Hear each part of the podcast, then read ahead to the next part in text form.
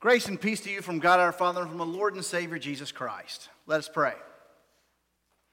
Holy Spirit, hold us, fill us, and move us. In Jesus' name we pray. Amen. So, if you haven't been here in the last couple weeks, let me fill you in on what happened in my life.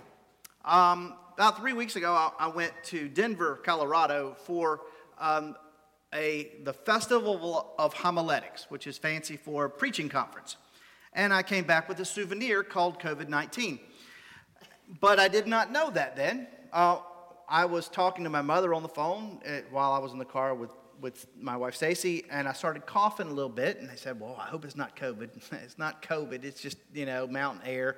The fact that it went from 90 degrees on that Thursday, and then when we left, it was snowing on that Friday I'm never going to complain about South Carolina weather again, by the way. But, you know, that, that's what it is, no big deal. Well, I started feeling a little worse that Saturday evening, and so I took an at home COVID test on Sunday morning. Negative. Good. Go to church, no problem. Uh, until I was sitting in that chair during the prelude when I get a text from one of the people that I was staying with in Denver that said, Hey, I just tested positive for COVID. So, if you recall, I put on a mask and it was Youth Sunday. And so, as soon as I did my part, I was, I was gone, left. And then started feeling worse and worse as the day went on. Took another test, again, negative, because, you know, three hours doesn't make much of a difference. But I went to the doctor the next day, and sure enough, he said, Look, if you test negative, you're not. You've got it. But I didn't test negative, I tested positive, and so, yay, COVID again for the second time in a year and a half. Thank God for the vaccine, though, because it wasn't nearly as bad as last time, but I still felt pretty rotten. You know, bad head cold, you know, cough, exhaustion, the whole nine yards. The worst part for me was being totally isolated from my family. That's awful and very, very boring. Um, but, you know, last Sunday I was able to be here. I just couldn't really talk to any of you. But then last Monday, I was able to come and I got sprung from my captivity and was able to be around living again. And so on Tuesday, I did what I and uh, I, I usually do. Six days a week, Stacy and I go to the gym. And so I went my triumphal return to my workout. And I almost died. It was horrific you know, because COVID just takes so much out of you and just leaves you just bleh. And if you've ever had it, you know exactly what I'm talking about. It just saps your energy. And so all week long, every day at the gym, it was just all I could do to put one foot in front of the other. And let me tell you, folks, I can barely lift my arms or move my legs right now. I am so sore from these workouts. But that's what it did. COVID just took that out of me, you know? And in the last year and a half, look at how much it's taken out of everything. You know? I mean, uh, it, it seems like that time period is just missing in our lives. But so much has changed in that, in that time period, hadn't it? I mean, we're still trying to recover from COVID. Our, our, our, economy is shot, you know, because of all the people that lost their jobs and all the money that was poured into helping those folks out and, and folks that weren't able to pay their bills. And so everything was put on hold. Well, now that hold has been lifted. And all the folks that weren't able to go to work um, or, or when the infections rear back up and plants are closed down, there's a shortage of everything. And, you know, I don't know, maybe I'll game, blame gas prices on COVID. Everything else is blamed on it anyway. And so, you know, all of these things, the economy in this country is wrecked, the economy across the world has, is really feeling the effects of COVID 19. You know? And oh, oh, oh, let's not forget the impact that it's had on the church. Oh, good gracious. The, I mean, do you remember 2019 when people were here? I mean, and then we had to close down, and because there's so many people in the room, we had to close down longer than a lot of places did. And so, you know, we started coming back little by little. You know, we first allowed 25 people you know we made people sign up because you know we, we didn't want to have we said 25 and what if 50 showed up 50 never showed up 25 never showed up But then we extended it to 50, and then 25 showed up. And then we opened the doors and thinking, you know, and every time we expected like to open floodgates and people just come rushing in. Oh, how we've missed church. Oh my goodness. How did we live without this? But no, it hasn't happened. And it had happened here, it hasn't happened anywhere. On average, church attendance has been down 12% since COVID began. 12%, which for us would mean about 24 people that's a lot of people. Especially when you consider, you know how it used to be, it meant that everybody went every Sunday. That's what it meant to be active in churches. You, you didn't miss a Sunday unless you were sick or out of town. But see, now, now uh, active membership in a church is about once a month. And so 24 people, is, 24 people a Sunday is not 24 people. It's more like 100. And, and so that that's happening here, it's happening everywhere. What's happened to the church? But of course, let's be honest. It's not like things were going swimmingly before COVID for the church as a whole, right? I mean, attendance everywhere, not so much here, but in a lot of churches, and, and Christianity altogether was in decline. Do you know the most recent survey, for the first time since 1940, less than 50% of Americans claim uh, church membership? And do you know why, what was going on before 1940? No one does because they weren't taking the survey before then. So, since 1940, when the survey began, church membership has been over 50% in this country, and now it's less than half. But like I said, it's already headed that way. And, and, and, so, why is that? Well, there's lots of reasons. I mean, it started, I think, in, in the 80s with church leadership. Remember the televangelists? Jim and Tammy Faye, Jimmy Swaggart, um, Jerry Falwell, all those guys. People loved them, and people could watch church from home. And then those guys did some stuff that, well, wasn't exactly moral, ethical. And so these famous preachers had a fall from grace, damaging people's faith along with it. And then you had the, what was going on in the Roman Catholic Church at the time with, with all the scandal that, that has gone on there. But that's just the one that made the news because trust me, that same kind of scandal has been going on across the board in every denomination. Church leaders have stepped in a pile of mess. And these are the people that we're supposed to respect who live out the faith, but they're not. And so it's damaging the faith of the people in the pews. Uh, right now in, in California, there's a bishop who, our presiding bishop uh, of the whole ELCA, asked to resign. And then it was taken to this bishop's Synod Assembly where it was voted 183 to 138 for the bishop to resign. The only thing about it is the, the vote had to be two thirds majority. Even though the majority of the people voted for the bishop to leave, didn't matter. The bishop is still in place.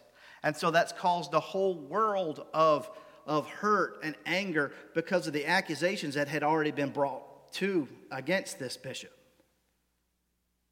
And that's just one example. That's it. That's in the church wide. What about all of the damage that's been done to people in regular congregations?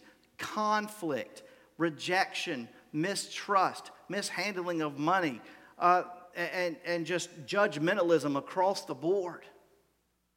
Less and less people want to put up with it. Less and less people are coming. But overall, culture has shifted, right? We live in a me centered culture. And how does that fit in with a Christ centered faith? It's all about what I want, what makes me happy, what the way I think things should be. And so when changes happen within the church, we don't only reject the change, we reject the faith. So more and more is happening. I mean, for a while we blame church attendance on traveling sports teams, right? I mean, heaven forbid people go play baseball or, or soccer on, on Sunday because it never happened when we were kids, did it? I mean, we didn't even mow the yard on Sunday when I was a kid. But now, do we really think that's the problem? I mean, yes, it happens on Sundays. My own family is swept up in it. My child will probably miss three Sundays this year because of, because of playing sports. Is that really having that much of an impact? No. The truth is, it's not a sports problem, it's not a leadership problem, it's a faith problem. We have a faith problem in this country. We have a faith problem in our lives. Because if we didn't, let's be honest, do, you really think that people would stay away from church when the doors open back up? No. Other things just sort of moved in and took its place and left it behind. And people hadn't even missed it. It's a faith problem, it's a belief problem. The truth is, we just don't get it anymore, do we? God is living and active in this world, and we just seem to miss it. But you know something? There's nothing new. It's not new at all. Jesus was in the upper room with his disciples. And, and we, we talked about Jesus in the upper room with his disciples last week. He was saying his final prayer. This actually comes before that, and he's teaching his disciples one last time before he's arrested. And so he says, he says to them, In my Father's house there are many dwelling places. If it were not so, would I have gone to tell you that I have uh, that I go to prepare a place for you? And if I go and prepare a place for you, I will take you again and to myself. And where I am, there you may be also. And Thomas is like, Lord, we don't know where you're going. How can we know the way? Jesus says, I am the way and the truth and the life. No one comes to the Father except through me. The Father and I are one. It's a great sermon, very inspiring. You know, can you imagine if, if you were sitting there at the feet of Jesus hearing this? So, you know what Peter's, uh, Philip's response is? Um, Jesus, uh, I tell you what, could you, could you show us the Father just so, so we know where the Father is. We won't ask for anything else. Just, just show us the Father. Oh, Philip, you've been with me all this time and you still don't get it? You still don't understand? I've told you over and over and over again I'm in the Father, the Father is in me. You've seen what I've done, you've heard what I've said. Don't you understand? When, when the works, I mean, hello? But look, if you still don't believe what I'm saying, at least believe my works. You've seen what I can do, right? I mean, I changed water into wine. Had you ever seen anybody do that before? I, have raised people from the dead. I have, you know, given sight to the blind. I have given, I've healed lepers. You know, I walked on water that one time. You remember that, right? So if you don't believe me, at least believe what you've seen me do. If that's not proof that the Father's in me, I don't know what is. But then Jesus goes on to say something else. And if you believe in me, you'll be able to do these same works. No, no, no, no, no. You'll be able to do greater works than these because I'm going to send the Holy Spirit to you. And, and, and He will teach you in all truth. And that Holy Spirit will, will guide you and speak to you. You won't ever be alone. It's amazing. Isn't it? I mean, here you got Jesus with the disciples, the guys that are supposed to know everything, and they still don't get it. And, and you think we have dark times now? Those times were pretty dark for them too, right? I mean, Jesus was about to be arrested. He was arrested within hours. But then as, as we move on to, to what, what happened in the book of Acts in our first reading, Jesus had been raised from the dead. Wonderful. That's great. But now he's also ascended into heaven. And so once again, they're left alone. And they've been charged with doing all this stuff, and they don't have a clue of what they're supposed to do. So they're once again locked all away in a room, wondering what to do. But then the Holy Spirit showed up. See, we have this tendency to, to look at all of the bad that's going on all the horrific things that, that's happened in the church over the last several years and the direction things are going in. And, and we're so worried that, oh my goodness, you know, we're not going to have people, we're not going to have money, we're not going to have this, we're not. And we're forgetting something very, very important. It ain't all up to us. Today we celebrate the coming of the Holy Spirit, the Spirit that came into the world at Pentecost, the Spirit that comes into our lives at baptism. The Spirit is here, alive and well, moving and active in our lives, in the life of Pisgah and in the life of the world. We're just missing it. We're just not seeing it. And so, what I, I strongly encourage you to do, my friends, is to look for it. Look and see what the Spirit is doing in your life because it's there. Look at, I mean, look, in this place right now, yes, church attendance is down slightly. We do, we're doing better than others. But you know what? Were it not for what happened with COVID, we wouldn't have John Richardson sitting back there live streaming this service. We've got shut ins who can't make it out to church, who can now watch it live. Or, or they'll get a, a DVD every single week. People, while we're not having as many people in here, we probably have more when you consider all the people that are at home watching. Some of them aren't even in this state watching this worship service, worshiping the risen Lord together. What's more? We have new ministries happening here. Just last night, 14 of us gathered for, for dinner to, to get to know each other better and, and, and to, to share laughter and food. And then we went and saw the new Top Gun movie. And if you hadn't seen the new Top Gun movie, you need to go see the new Top Gun movie. But all of these things are the Spirit moving and active. Right now, this congregation is in consultation and, and talking with the folks at St. John's. Who would have thought that two congregations that are competing against each other actually might talk about doing ministry together? Folks, that's the Holy Spirit in action. Yes, there may be some dark times. Yes, it's not what it used to be back in the 1950s when everybody on every street corner went to church. But make no mistake, the Holy Spirit is still here. The Holy Spirit is still active, and you and I are still fueled to go out and light that world on fire. There's so many things that we can celebrate. Uh, I mean, and, and, yeah, things aren't perfect. There's things need to be fixed, but and you and I need to still work on that faith. I mean, that's what the six signs of living are all about. We talked about it last week. I'll mention it again today. Yes, praise God, increase faith, step up, give generously, accept all, help others. Feel that Holy Spirit lighting your life on fire. And if you and if you hadn't perfected all six of those, don't worry about it. Just start with one. Just start with one today, okay? Today I'm going to praise God a little bit differently.